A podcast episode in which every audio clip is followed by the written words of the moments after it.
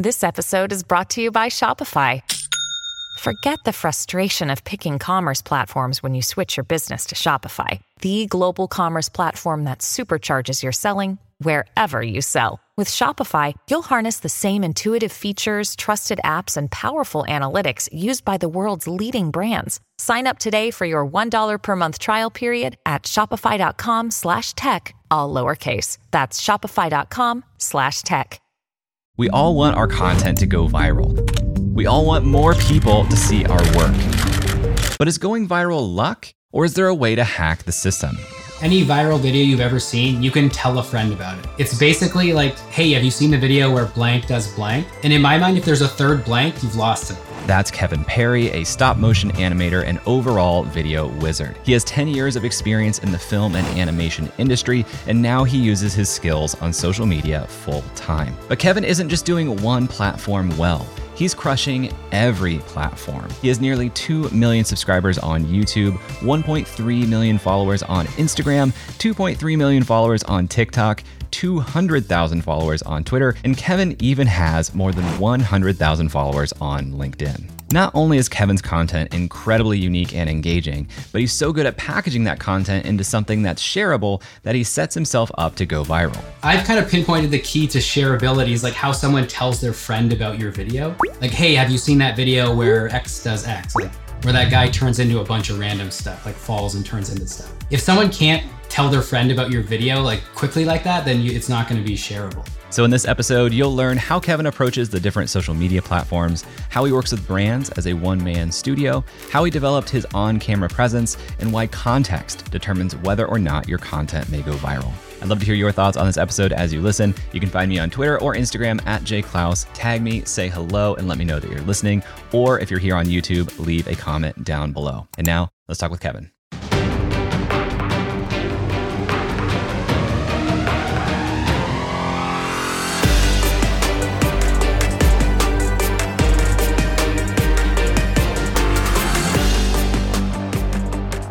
I studied animation in college, graduated about 12 years ago now, and I specialized in stop motion and worked my way through uh, working on animated feature films. So really learned everything through working on big kind of, you know, Hollywood level productions. And then slowly found my way into social media doing my own animation. What's harder, being good enough at stop motion and animation to get a job on films like that or just getting the job? Like, are there a ton of people that are vying for a few jobs, or is it actually a really high bar and there are not enough people with the skill set to do that job well? I think with stop motion specifically, it's a it's a really high bar, especially at that feature film level. On most of those films, there's about 20, 25 animators, and it always seems like there's one from every country. Like everyone's from mm. a hmm. different part. Because there's one person who's crazy enough in a country to, to get to that level. So I, it, I think it's very much that high bar. What does it take to get to that level? Like how did you how did you get there? Is it just a lot of practice? Did you have to like learn from somebody else because I don't meet a lot of people who have this skill set. And when I come across them on like Instagram, I'm just thrilled because it's fun to follow along, but it does seem very small. So how did you do it? Any stop motion animator, I think they have a passion for observation. That's a that's true of a lot of animators you're observing life you're observing how people move how a foot you know rolls off the ground how a hair flows when someone turns their head. So there's that passion. So it's it's definitely that that microscopic observation and just a passion for putting that into a character.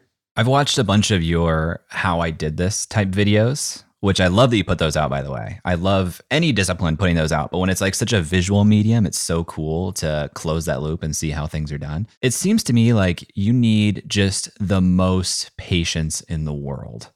Is that true? Or is that something that is is I'm overestimating the importance of? A lot of people say that.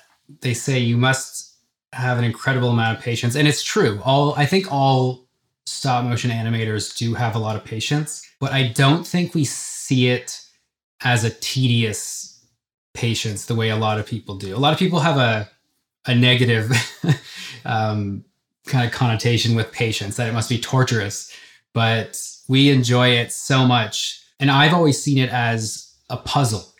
and you know every frame every movement every little nuance of a performance is like piecing together a puzzle that builds this overall performance so i love that i when i'm in that tedious zone of tweaking a puppet i love it that's that's kind of my sweet spot of uh, my creativity i think part of where this feeling of required patience comes in is i'll watch this and it makes me feel like the system isn't super resilient. Like it seems like if you're doing a progression from point A to point B and you're doing it in a stop motion way, it seems like you have to be so precise, which makes me think that you have to be really careful and really slow. But maybe I'm underestimating how resilient the process actually is to go from like starting frame to finish frame with everything in between. Do you feel high pressure to capture all the right moments or is is there more resilience there?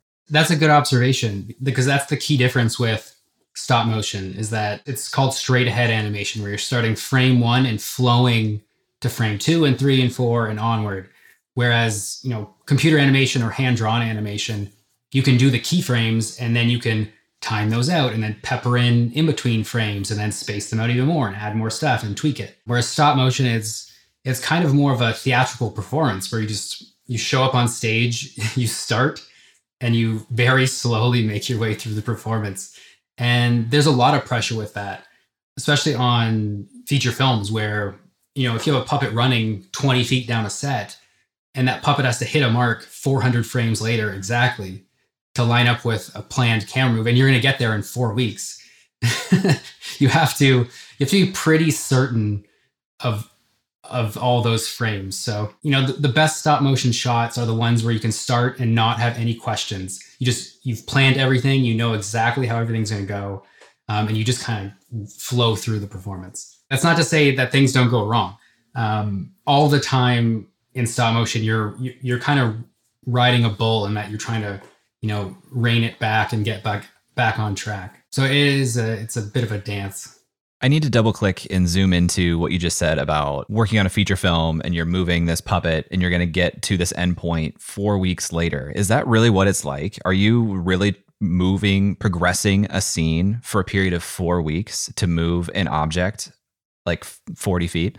Yeah. I've done shots where I've gotten maybe 12 frames in a day and it's just that for weeks at a time. So you're doing, you what? could be doing like half a second, a second of footage in a day. That is insane to me.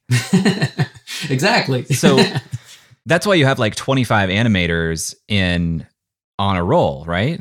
Yeah, in stop motion, you can you have many sets going at once, so 20 to 30 sets, um, and you produce many of the same actors. So you have you know duplicates of every character. Whoa. Okay. This is this is completely new to me. So in these films, you have like duplicates of the same physical actor and you have several like many sets actually progressing certain scenes. Yeah. How long does it take to shoot a feature length film that is done in stop motion? It's typically about 2 years of animating. That is an insane i'm just thinking like from an overhead perspective if we have 25 animators assume like a, a salary of 100k each that's 2.5 million per year just in those people's salaries times two years we're talking about a big budget just to do this yeah, uh, but it, I, am, it's it's about half the budget of a. Well, I don't know about half, but it is lower than a CG production for sure. Because you are you're just producing physical stuff, which are expensive, but not as expensive as a building of computer servers. You know, processing the most complicated water physics or you know effects and stuff for CG features. I would have to assume that going to s- school for this type of work and getting a role doing feature films, did that feel like you achieved what you set out to achieve like pretty early on? It seems like it's kind of the top of what you'd want to do. Exactly. Yeah. I, I started on features. It was a less than a year after I graduated college. And I started as a, a, junior assistant animator. So doing pretty simple stuff. Yeah. Getting to do features immediately at, you know, the best, one of the best stop motion studios in the world was, um, yeah, it felt like I, I peaked immediately in, in, in the, uh, the animation world. So what happened what happened next because you're you're independent now. So at what point did you change your aspiration and say, "Okay, I've done this. I did this. Box is checked. I'm going to try something else." A lot of it had to do with geography in that uh, my wife and I were in Portland I was working at Laika. I worked on three movies and was about 2017 and I had started to do the social media thing. And it got to a point where I had a large enough audience where I was starting to get interest in brands and all that kind of stuff. And my wife and I decided we should get back to Toronto where we're from, to, you know, start the family, get the roots planted there. So everything kind of lined up where I could I could I had a bit of a safety net in leaping into stuff or um, social media while the life stuff get back to Toronto. So and then we we got back here in 2018. Was there a period of time while you were doing like beginning the social media stuff that it was at conflict with the work you were doing in the studio, or was that encouraged or at least tolerated pretty well? It was supported quite well. It was in conflict in my time in that I didn't have any time to do both really Yeah. you know when you're in a final push of a film you're doing really long days you're working you know s- saturdays a lot of the time and then trying to squeeze in doing you know i get home and finally have time to spend with my wife and then i want to make a video and do this stuff so yeah there was there's conflict in my schedule but the studio did support it Was Vine where you started? We haven't really talked about Vine on the show. I don't know if I've had a creator who like got big on Vine and had to continue on, but I'm thinking about the time frame 2017. Was that where it all started? Yeah, I and I didn't really hit Vine that well in that I kind of bookended it. I kind of knew some of the people involved early on in Vine. So I was on it like first day checking it out. And then I kind of just forgot about it and then it peaked and then I jumped back on in like 2015. And at that time there was already the drama of like people were starting to leave. So by the time it shut down, I only I had less than you know 10,000 followers on there but I was lucky enough to have a few that did really well, and that brought in um, attention from an agency who I'm still with today. You know, I, in researching this, I looked at your different social media profiles and you have 1.3 million followers on Instagram, 2.1 million on TikTok, 1.5 on YouTube, 180,000 on Twitter, and even 107,000 on LinkedIn. Like you are on all of these platforms. Uh, I'm interested to know the sequencing of that in terms of how you approached and built on each one. Yeah, I think the so it was Vine, and then that kind of happened alongside Instagram. I think pretty early on, Instagram hit a few hundred thousand, almost right when I started posting my stop motion stuff. And then YouTube has been a slow crawl, and then recent explosion because of YouTube Shorts. Yeah, luckily my content does really well on YouTube Shorts, and that's like thousands of subscribers a day every day. And then Twitter's just been a, like a you know been on there for 10 12 years and a couple big hits have brought in an audience and then linkedin has been recent i'm doing a big push for linkedin to, for creators to get on there because it's a really really good platform currently Tell me about that. Like, I wouldn't, I wouldn't expect someone doing stop motion to be taking LinkedIn seriously. I just don't see that type of content on there. Most of the content I see on there is like pretty one dimensional, pretty boring, and Yeah. pretty, you know, think boy like. So I mean, I'm curious uh, what why LinkedIn stands out to you as an opportunity for creators in the more like visual and even physical realm. yeah i think if you if you look at linkedin today versus even a year or two ago they are doing a lot more of a creator push on there and video and image are a really big part of it and i've always thought just from the business side of it is that the eyeballs on linkedin are much better and more qualified than the eyeballs on you know TikTok and and other platforms and that the people who are seeing your work on LinkedIn are the people who hire are the people who have the budgets and can pass your name up to the top to to get work. So I'm constantly getting inquiries through LinkedIn uh, just by posting on there. So when you went back to Toronto, was the plan to do basically freelancing, freelance work, or was it like I think I can do sponsorships and brand deals? What was your strategy? I've thought about this a lot recently in that my, my plan when I first got back is so different than where I'm at today. So when I first got back, it was very much the only way to make money is YouTube. So you have to start making long form YouTube videos and you have to be the personality. You have to sell the t-shirts. you have to, you know, do the badges for like all that kind of stuff and that's what that's what I started doing. So I had a series of videos on YouTube that came out of being an animator. And the first one was this video called 100 Walks, where as an animator, you you always film yourself acting the character before you animate it, just to see all the nuances and little details. Uh. And and those cell phone videos of us acting out the scenes as cartoon characters are often the most fun thing to see. And so my, my wife would always see these videos of me acting as as these cartoon characters. And I was like, oh, that's something I could turn into a YouTube video. So I created this video where I walked on a treadmill in a hundred different ways as different characters. So I do it like heavy or you know dainty or skipping or all these different just to show how movement creates character. And it really took off. It was like millions and millions of views. And I was like, okay, I'll turn this into a series. So when I got back to Toronto, I started doing this series called 50 Ways where I'd take an action like eating or jumping and do it as 50 different characters. They hit, I don't know what it was at the time, but they just hit every single week for like millions of views. And it, it started immediately bringing in pretty decent income. So I started rolling with that. And then just over the years, kind of quickly got bored of, of being in that box. And that, that wasn't really what I trained to do. It wasn't my passion. Um, so over the years, I've really pivoted back to doing stop motion and then completely forgetting about the whole like being a personality selling t-shirts thing. Basically now I'm just a, a one man production studio in that most of my content is nowadays creating commercials for companies. After a quick break, Kevin and I talk about how he works to create campaigns with brands, and later we talk about how he approaches the different social media platforms. So stick around, we'll be right back. If you know me, you know how much I believe in memberships. My membership is the core of my business, and earning an income directly from your audience is one of the most sustainable ways for you to become a professional creator, too. So, I want to tell you about today's sponsor, Uscreen. Uscreen is a beautiful all in one platform that helps content creators earn a living from their videos by unlocking predictable, recurring revenue. You can host private live streams for your members, build an on demand catalog of premium content, and Uscreen gives you a community hub to interact with your members, too. They can access your community from their mobile phone, so your membership is right there in their pocket. With a Uscreen account, you get video hosting, an out of the box website, full payment and subscription management, and plenty of third party integrations too. And Uscreen makes it easy to get set up. You get access to powerful website themes that are fully brandable with no coding skills required. Uscreen will even provide a dedicated success manager for you.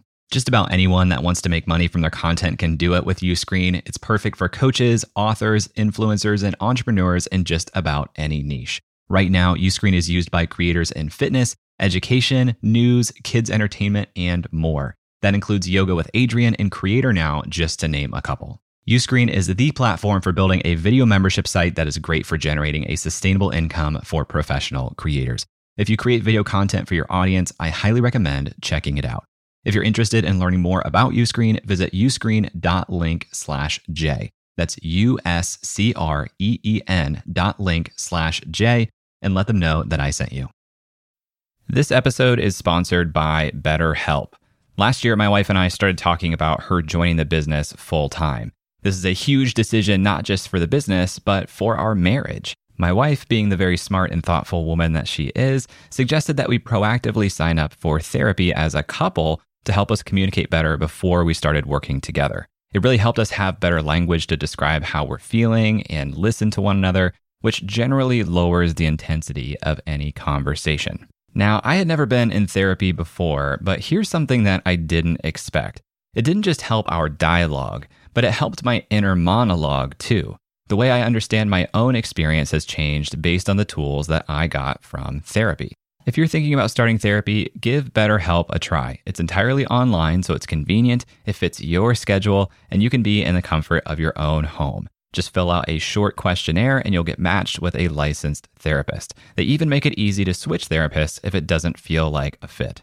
Get it off your chest with BetterHelp. Visit betterhelp.com slash creator today to get 10% off your first month. That's betterhelp, H-E-L-P dot com slash creator. Welcome back to my conversation with Kevin Parry. I've seen some of Kevin's commercial work, and it typically seems to come in two different styles.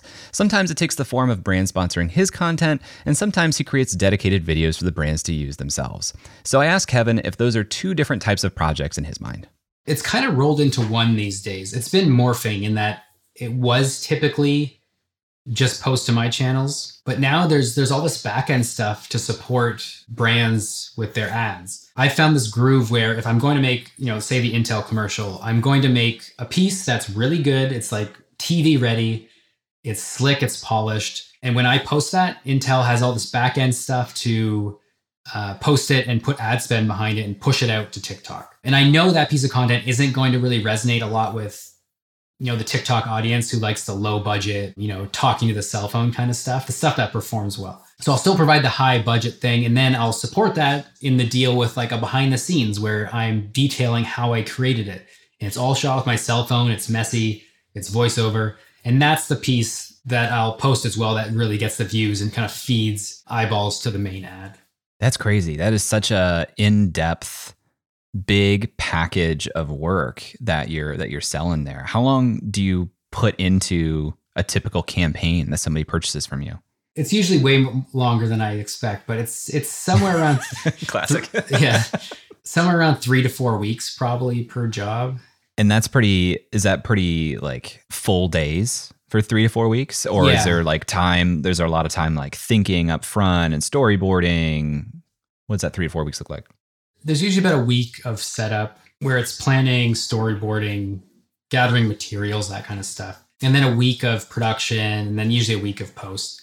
The Intel one was about a full month where there was a second week in there. It was a whole week just of setting up the scene and the camera and the lights and everything and building the puppet. And you're just a one man studio. Yeah, and that's that's by design. That's that's very specific. that was part of the growth is that when I first started I thought, okay, I have to keep this, every video has to be bigger. I need to grow a team. I need to end up in a warehouse with a bunch of people. And every video I tried to push bigger and bigger, it kind of got out of my grasp. And as I dialed it back and and made each video look like one person made it, that's when more success started coming. So that's kind of the brand is that when someone mm. sees my video and they're like, oh, one person was crazy enough to do that stop motion for three weeks that's kind of the the story of it. Even the VFX stuff, I very much frame it. You know, the camera's on a tripod, it's locked. Oftentimes, I'll fake like tap the screen to record and then perform, and it's very much designed to look like just one person in their living room making a video. And so that that's kind of the brand part of it. And then it also it's it helps with the magic, right? If my video looks like it's just a guy in his living room, and then all of a sudden there's this Hollywood special effect that surprises you, then that that kind of helps. The pure number of skill sets you would have to employ to do this is kind of boggling my mind because you're talking about storyboarding and planning. You're talking about shooting video, probably mastering audio or at least engineering the audio to some degree. You're talking about visual effects. You're talking about stop motion. This is an insane number of things. I would imagine that you probably feel some pressure at times to hire. But that one that that would directly conflict with this promise that you're talking about. So how do you deal with that tension? I have a pretty small bag of tricks, I think. It's not it doesn't seem to me like it requires that that much specialty in every area. Like my my visual effects, all I do is masking. That's it. I don't know anything else. Well, uh, probably a few tricks, but 99% of the time, just like masking. I've gotten good at masking. Then audio, like I just know enough to put like room tone and not have it just you know in the right levels. And a lot of the hiring i just don't trust anyone to do to do my work. I've hired people to do some of the mindless rig removal stuff kind of the non-creative stuff but the the visual effects i'm very specific about like down to the pixel down to the frame. You know it's not just visual effects it, it needs like an animator's eye and i think it a lot of stuff specifically needs my eye. So i don't trust a lot of people to do any of that kind of stuff I think I saw on your Instagram that you, where you do this work is in the basement of your house. Yeah. And it seems like it's probably taking up the majority, if not all, of the basement, right? It's the whole basement, yeah. How has that conversation gone? Do you plan to build your own studio at some point, or has your has your wife just conceded the use of the basement? well, we we were in a house, renting a house, and then we moved in right as the pandemic hit in 2020 and we we picked this house because of the basement. She found it, uh, yeah, because of the basement, and we kind of knew, okay, I'll own the whole basement space. I'm in the basement right now, and if my wife is existing in the house above me, like sound comes through, which is not great for an audio medium. Do you have to coordinate with that? This is me just commiserating at this point. yeah, and now now with a toddler, um, and it's a very open concept house. My studio doesn't have a door. It's just free oh, wow. space up the stairs to the main level. So yeah, I I just don't do any sound at this point. Stop motion doesn't need sound. That's all post sound. Or I'll wait till, you know, my toddlers down for a nap and record uh, Foley to add in. And then VFX, I'll often just, I haven't even done a VFX video in a while. I don't even know how I do them anymore, but I think I just do post on them. Well, you mentioned that you have an agent that helps you with some of these these client deals and campaigns and things. Can you talk a little bit about that experience and when it makes sense for someone to explore getting representation? Yeah, so my agent, he he pretty much just takes care of all the discussions with the client. And it's it's so much more beyond, you know, budget and uh, negotiation that kind of stuff.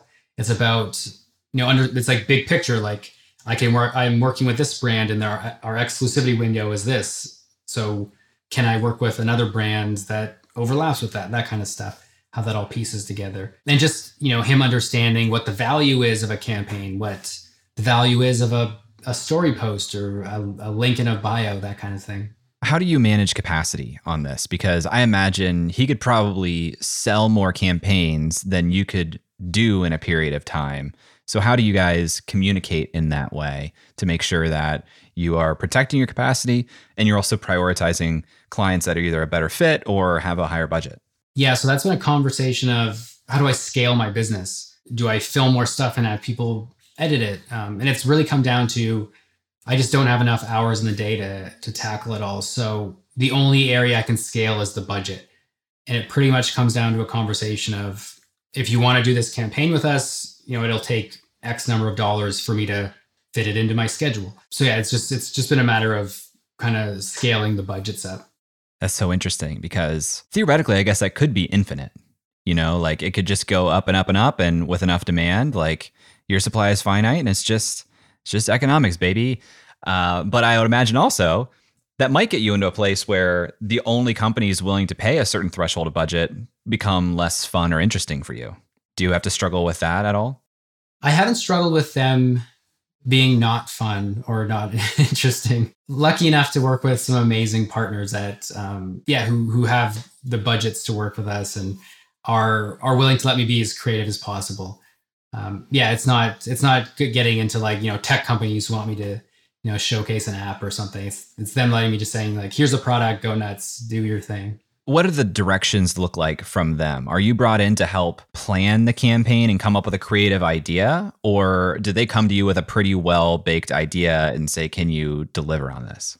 They they typically have a direction and a, and a campaign kind of guideline of, you know, this is the the slogan of the campaign. This is the theme of the campaign. I typically gravitate towards companies or campaigns that involve a product. So I I really can only wrap my head around physical products for my type of work. I get a lot of offers from gaming companies and apps, which I typically turn down, you know, 100% of the time because I just can't figure out how to show an app, how to show digital footage. I don't know. It has to be something I can hold and move around. And all along the way, you're probably interested in continuing to share on your own channels things that are just your ideas and things that just you want to do. So how do you balance that? Where do you find the time for your your own work? Currently, I don't. Um, I think I'm going on like month eight of not making any of my own. It's been all all branded stuff for a good seven or eight months. Uh, just been yeah, just been constantly booked up doing stuff and constantly trying to be like, okay, I'm gonna next week I have the time to do my own stuff, and then it something happens and I either a job gets pushed or a new job comes in. So not not finding much of a balance these days. But I don't think it's you know going into it when I when I get this busy, I think, oh, I'm not making my own stuff. People are gonna hate me and abandon my my channels because it's just all advertisements. But I think I'm finding a good balance with what I was saying in that you know I can do the job and do the behind the scenes support, and that it it makes it interesting enough to let people in on that process to kind of to appreciate the work. That's what I was going to ask is if you see a material difference in the completely out of Kevin's head stuff versus behind the scenes of Kevin's work for another client, like is the is the reception by the audience noticeably different? I think for the the actual ad, it is noticeably different. I don't think people engage too much with the commercial, but the the behind the scenes stuff people really respond well to, um, especially when you kind of frame it in that lower budget cell phone yeah. look. There's there's an art to to doing that well. Yeah. At first, I heard you say, like, well, I haven't done it in eight months. And my immediate response was, that's a bummer. But then I thought, but is it? Because if you were if you were doing the different things on social media in order to build a pipeline of qualified clients that give you fun work to work on, if you already have that pipeline built, like it doesn't quite matter. But I'm sure like as as a creative person, there are things that have been on the back of your mind, on the back burner that you want to do that you just haven't found time for. Yeah. So I was at the I was at the mannequin store the other day. Um, so so I, I do have. Where's some, the mannequin store? I have something in the works. There's just a mannequin store in Toronto. Yeah, it's like five minutes away. Um, so I was buying buying a mannequin. So I got something in the works. Yeah, but the the me tackling a lot of ads these days, I think it it kind of fits in with the overall story of my career and that two years ago all I was doing was my own videos and now I'm so booked up with work that I'm making advertisements. So I think a lot of the audience appreciates that I'm busy doing the thing I love to do and I'm letting people in on that process. As you think about posting to the different platforms, pretty much every platform now is trying to compete on video to some degree and i could i could see the argument where it's like you can actually just make an unbranded vertical video and just post the same exact video to all these different platforms. How do you approach sharing on these different platforms? Because you're doing all of them well and they're all different in some ways. So i just love to hear your thought process. Yeah and to that i say finally. It's taken so many years to be able to post a short video to every platform. You couldn't do that a couple years ago. You had to do the long form on youtube and then this on Twitter and that on Instagram. But now you can just make a vertical short form video. And I just posted the same video on every platform.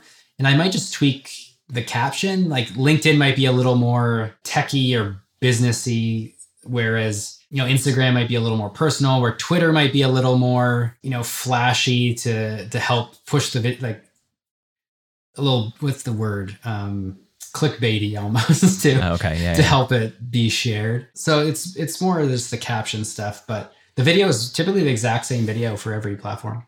That's such a hack. That's such a superpower. I don't have that ability to to just make one thing and post on there because well, that's how I felt for 10 years. yeah, I know. I've missed my opportunity. This is now the time of Kevin. I've missed yeah. the time of Jay.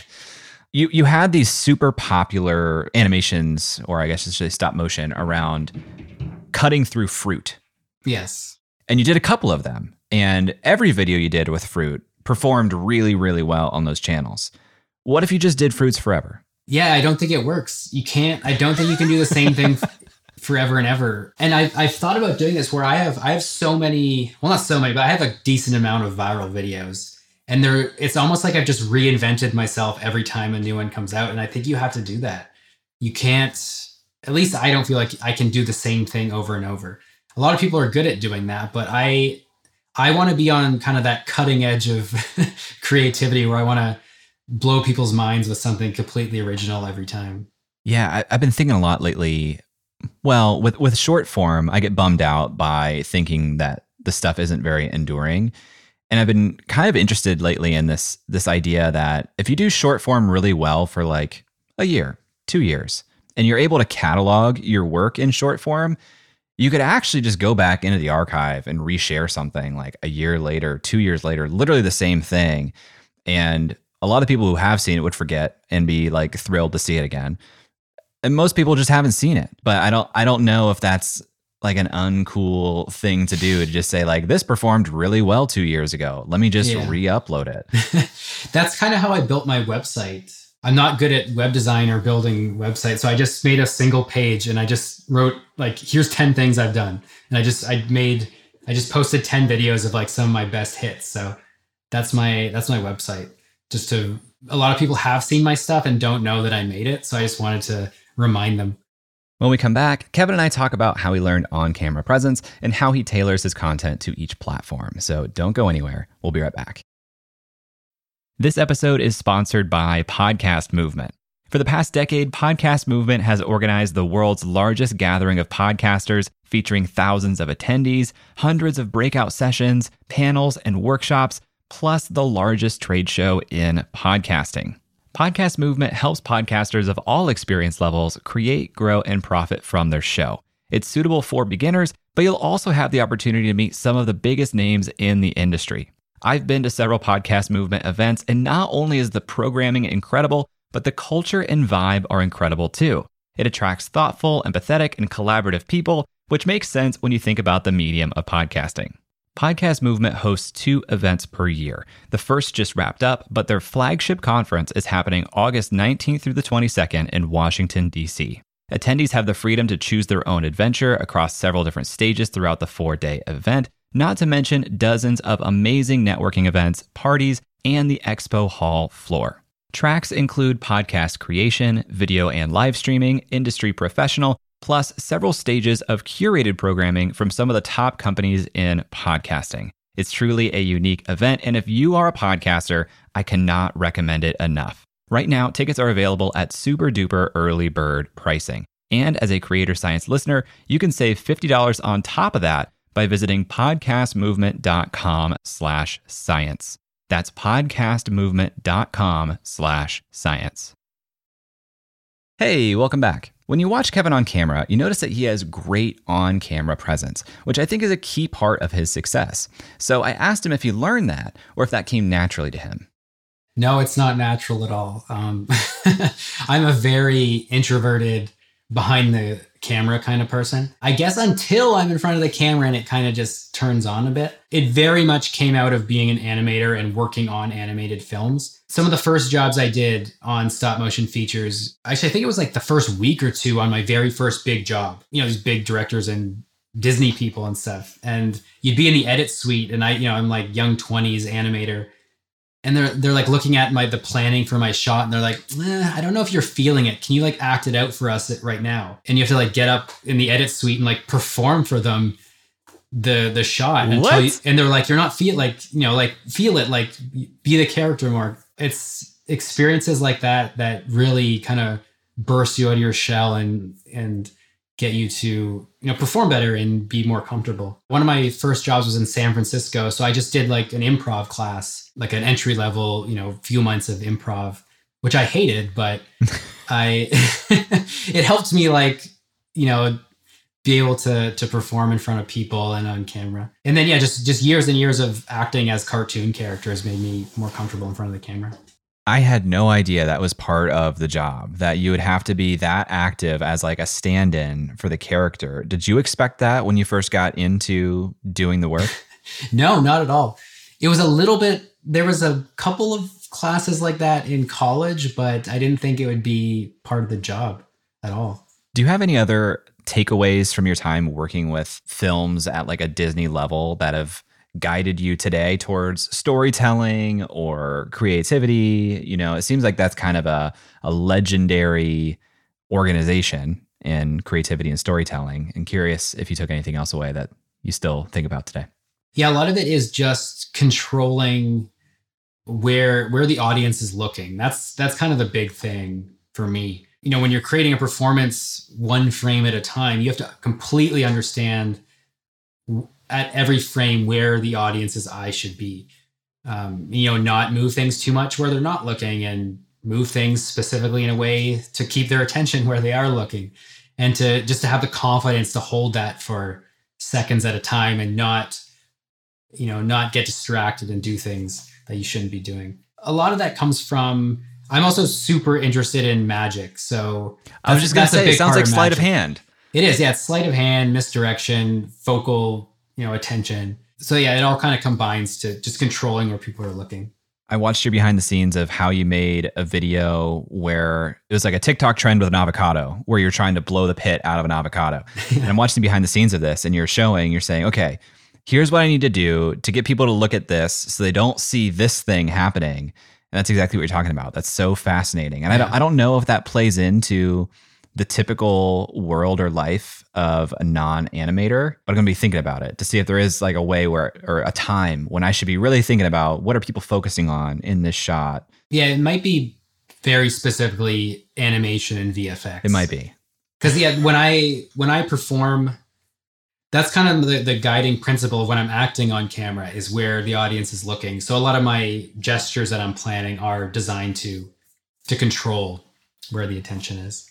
With this many views that you get on all of your videos, and now you're posting it to, you know, five different platforms, maybe even six, how do you manage the comments? I don't think I do. I just I just kind of like see them see some as they come in and then check out some. Like I, t- I TikTok I see a couple. I don't think I ever scroll through the the comments. A lot of the times I try to not engage with the comments, specifically for the VFX stuff, because I don't want to give too much away. It's better to have people speculate and to, you know, talk amongst themselves than to, to, to give away the secrets. Yeah, so I don't I don't think I engage or or manage comments too much. It's so interesting because most of the creators I have on the show, you know, they're trying to build very tight knit audiences to them that are almost like a community. And so it's like they're trying to be on top of every comment that comes in and they're trying to like build this affinity because they have a product to sell mm. and you're you're basically building a very public portfolio and resume so that you can very confidently be hired by large organizations with large budgets and that's that's the game. That's exactly it. Yeah. I I think I have the opposite. I don't think I have a tight knit audience at all. And I don't think anyone would ever recognize me out in public or or from one of my videos. Yeah, I think I'm just kind of like a ghost of of videos. well, you do have you have a $500 course that you put out for sale. Yeah. How has that done relative to your expectations? What expectations did you have? It's done okay. It's it was a lot of work compared to um, uh, just a single campaign it was you know months of work. And i don't think financially it met expectations. It's pretty niche but at the same time i did it right. I had signed on to do it right as the pandemic hit right as i moved into this house. And that was when no work ever all the campaigns mm. were hmm. hit pause. No one was spending money on ads. No one knew what was going on. And so i did have months and months off to do nothing so luckily, it did fit into um, my schedule. So I'm I'm glad I made it. It was a lot of fun to to put together. I'm glad it's out there to help people learn stop motion. Do you foresee yourself doing more direct to consumer style stuff like that? I don't think so. I don't know if it's I don't know what I do is so niche that it's hard. Yeah, I think I've done the stop motion course. If I I can't get any more advanced in stop motion, it's like it's basic stop motion. The, if I, the more advanced I get, the less people will want to do it. There's just such a small audience that I I could maybe do some VFX stuff, but even that's pretty specific. So no, I don't think I'm going to do much more of it. I've debated giving talks about um, a lot of yeah a lot of my videos are there's a lot of thought that goes into how i caption them and how i present them so i've thought about giving talks about that kind of stuff because i'm very passionate about that but i've just been so busy that i haven't uh, had the time to plan any of it Tell me more about that because uh, a moment ago you're talking about, well, now we're at a point where I can basically upload the same video to any of these platforms. So, how does packaging and presentation come into play in your mind? Yeah, so I think Twitter is a really interesting one for this in that you can basically make any image go viral on Twitter with the right caption by giving it the right context. What's an example? Like a baby smiling, right? a picture of a baby smiling. Okay, there's a million babies that are smiling but if you say that baby is like just got uh, ear surgery and is hearing his mom's voice for the same for the first time, that's a pretty meaningful image. That's a special image that people are going to share. so right. giving it the right caption or context is everything for what makes it shareable. You know, when I post a video, if I if I just tweak the details a little bit to make it a little more interesting, um, that that's kind of all like the whole that's kind of a world of difference. And the way I typically go about it is understanding.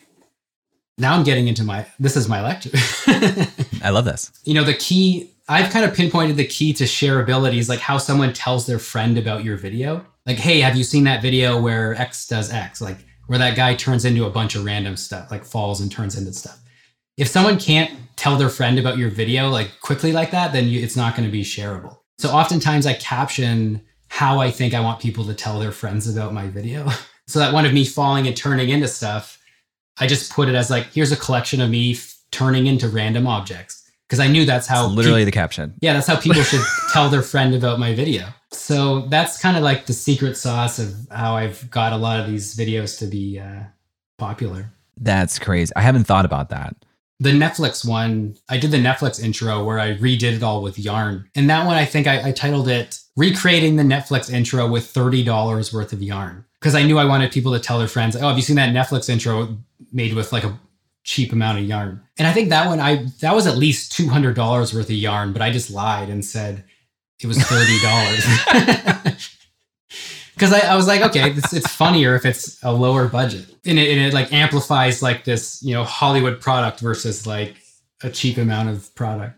At what stage in the process are you thinking about this framing? Is it at the ideation stage? Is it at the finish line? Is it through the middle? I mean, I'm sure the answer is like kind of all over the place, but typically It's a little all over the place, but I knew the Netflix one. I had that one, that title. Basically, that was the the concept of it. Was I knew that would be how people would tell their friends about it. I hear that feedback from people on YouTube all the time too. It's like the more advanced someone gets on YouTube, they say basically, I need to have a good idea and think of it from the standpoint of the title, if not the title and the thumb line or thumbnail, before I actually make it or even Yeah. commit to making it. Yeah, think It's about crazy. any any viral video you've ever seen. You can tell a friend about it. It's basically like, hey, have you seen the video where blank does blank? And in my mind, if there's a third blank, you've lost it. Like that's it. it has I to be love that framework. It has to be so simple.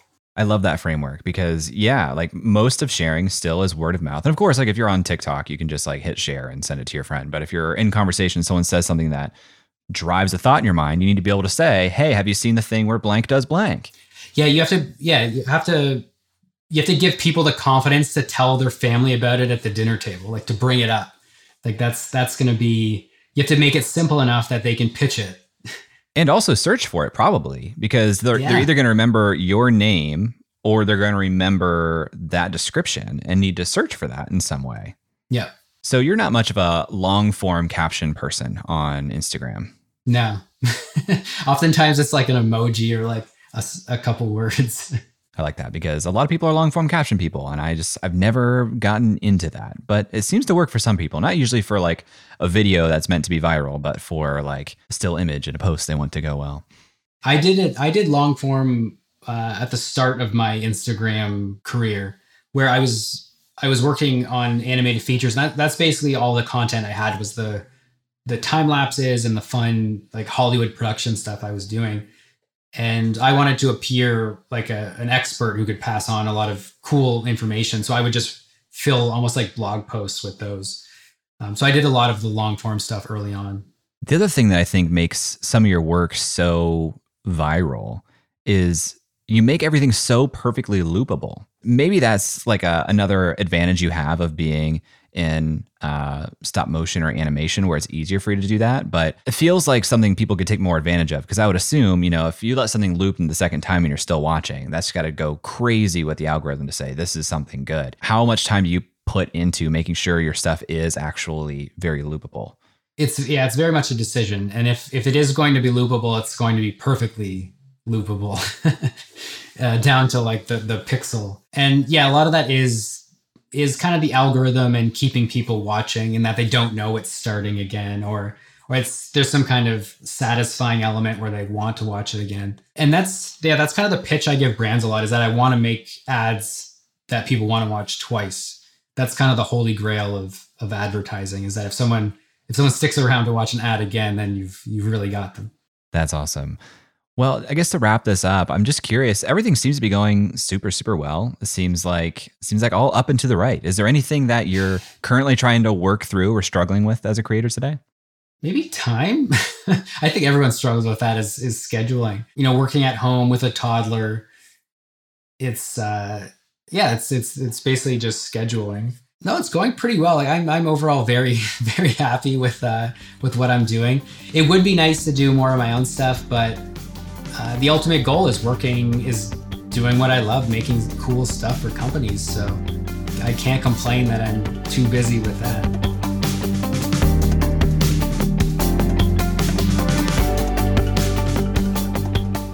People like Kevin, who have a unique visual skill set, have such an advantage right now in our short form visual world. But it was fun to hear just how much he thinks about packaging his content. And I think that's something that we can all learn from. If you want to learn more about Kevin, you can visit his website at kevinparry.tv or just about any social media platform. Links to all of that are in the show notes. Thanks to Kevin for being on the show. Thank you to Connor Conboy for editing this episode. Thank you to Emily Klaus for making the artwork for this episode. Thanks to Nathan Hunter for mixing the show and Brian Skeel for creating our music. If you like this episode, you can tweet at jayclouse and let me know. And if you really want to say thank you, please leave a review on Apple Podcasts or Spotify. Thanks for listening, and I'll talk to you next week.